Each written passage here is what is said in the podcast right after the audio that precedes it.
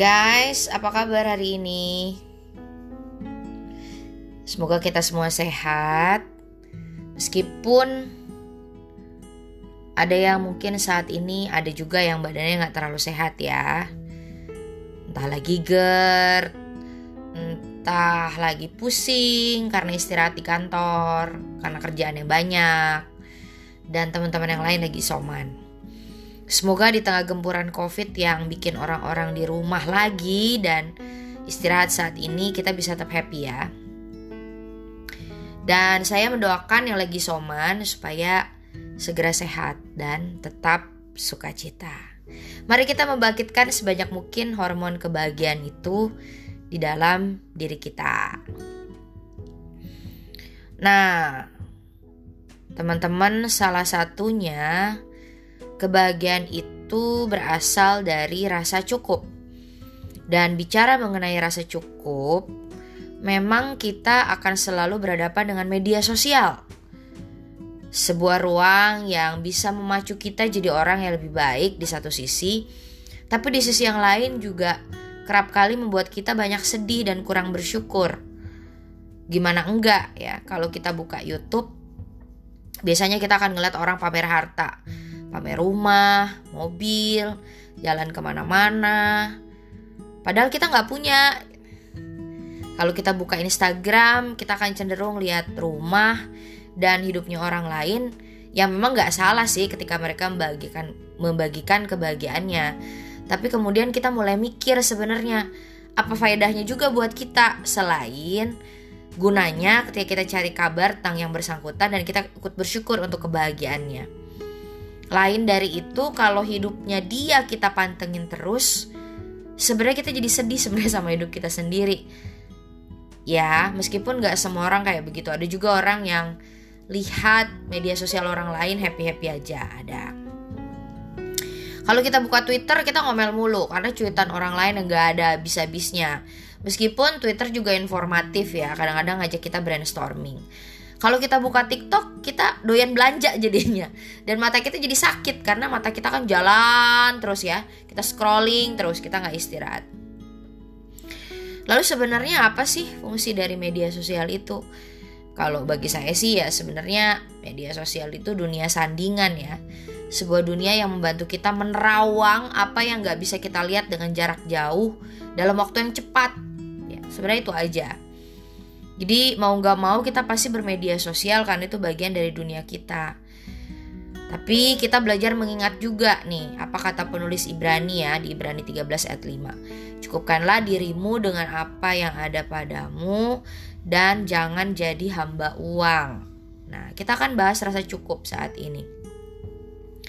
Rasa cukup yang susah banget kita pertahankan kalau kita berhadapan dengan keranjang Shopee dan Tokopedia. Aduh, saya banyak bawa brand ya.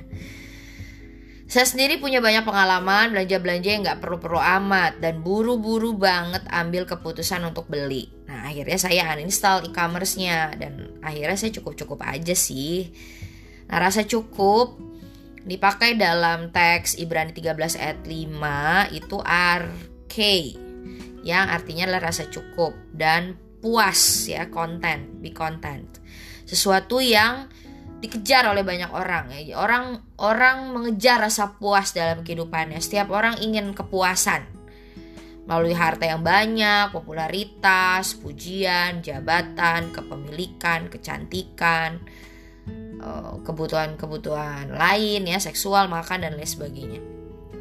Nah, arke juga menunjuk pada pengertian akan sebuah kekuatan yang tidak tertandingi sebenarnya. Jadi sebuah kekuatan yang unggul. Nah, arke atau rasa puas atau rasa cukup ini sebenarnya energi atau kekuatan. Catat ya, itu sebenarnya bukan kelemahan, tapi kalau kita memiliki arke itu, maka arke itu adalah kekuatan, energi.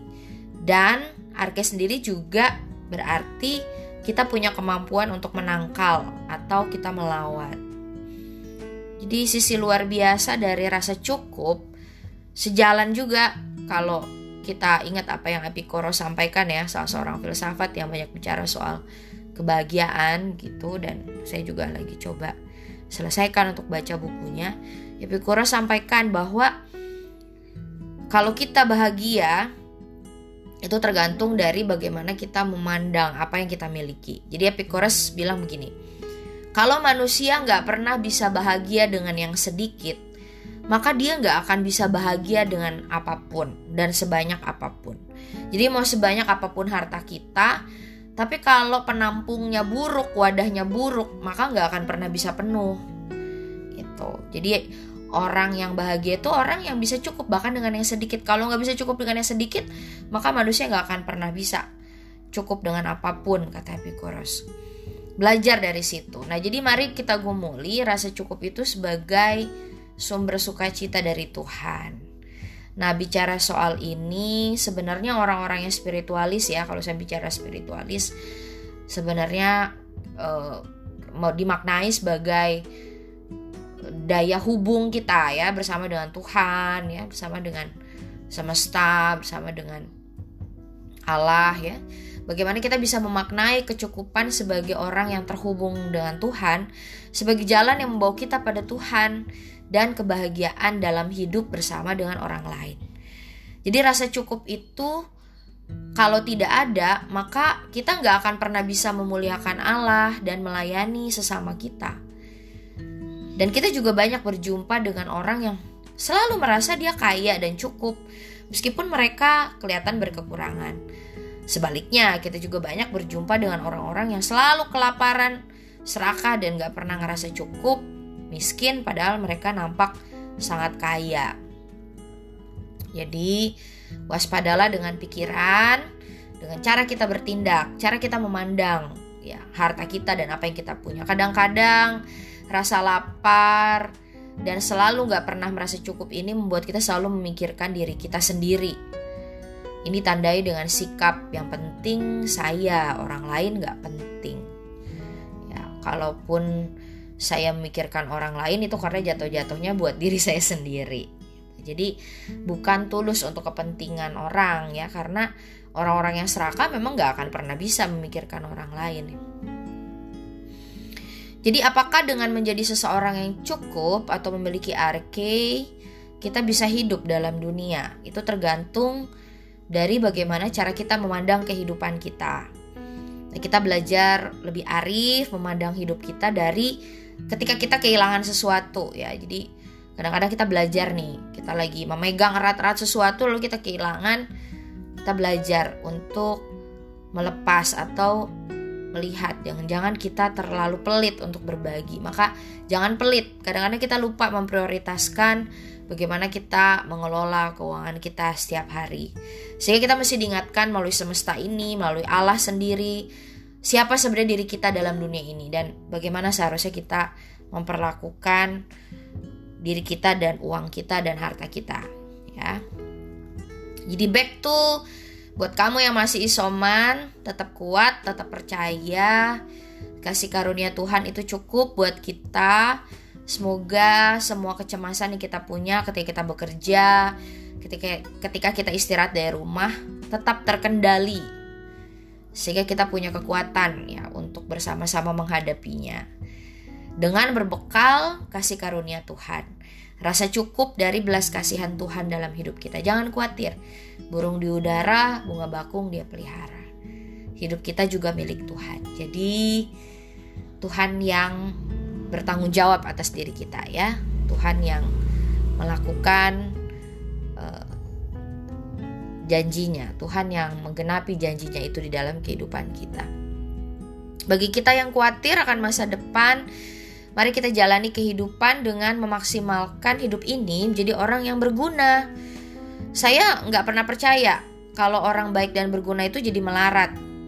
Meskipun bisa jadi mereka dihadang ya oleh kejahatan atau siklus kemiskinan yang dikuasai oleh oligarki ya orang-orang punya kepentingan di atas mereka.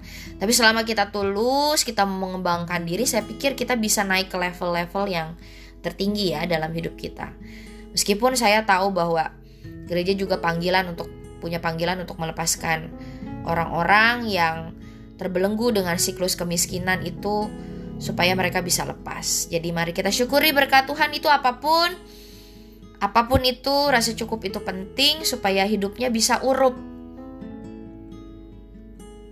berguna dan bermanfaat, kata orang Jawa. Jangan tersandera dengan rupa-rupa keinginan, apalagi memenuhinya dengan membabi buta. Maksudnya hajar sana, hajar sini kita nggak lihat ya. Tuh orang siapa gitu ya. Lalu kemudian apa yang seharusnya kita lakukan, limit-limit kita sendiri sampai kita melakukan perbuatan-perbuatan yang melukai orang lain ataupun menyakiti orang lain. Tetap bahagia teman-teman. Sampai jumpa lagi. Bye bye.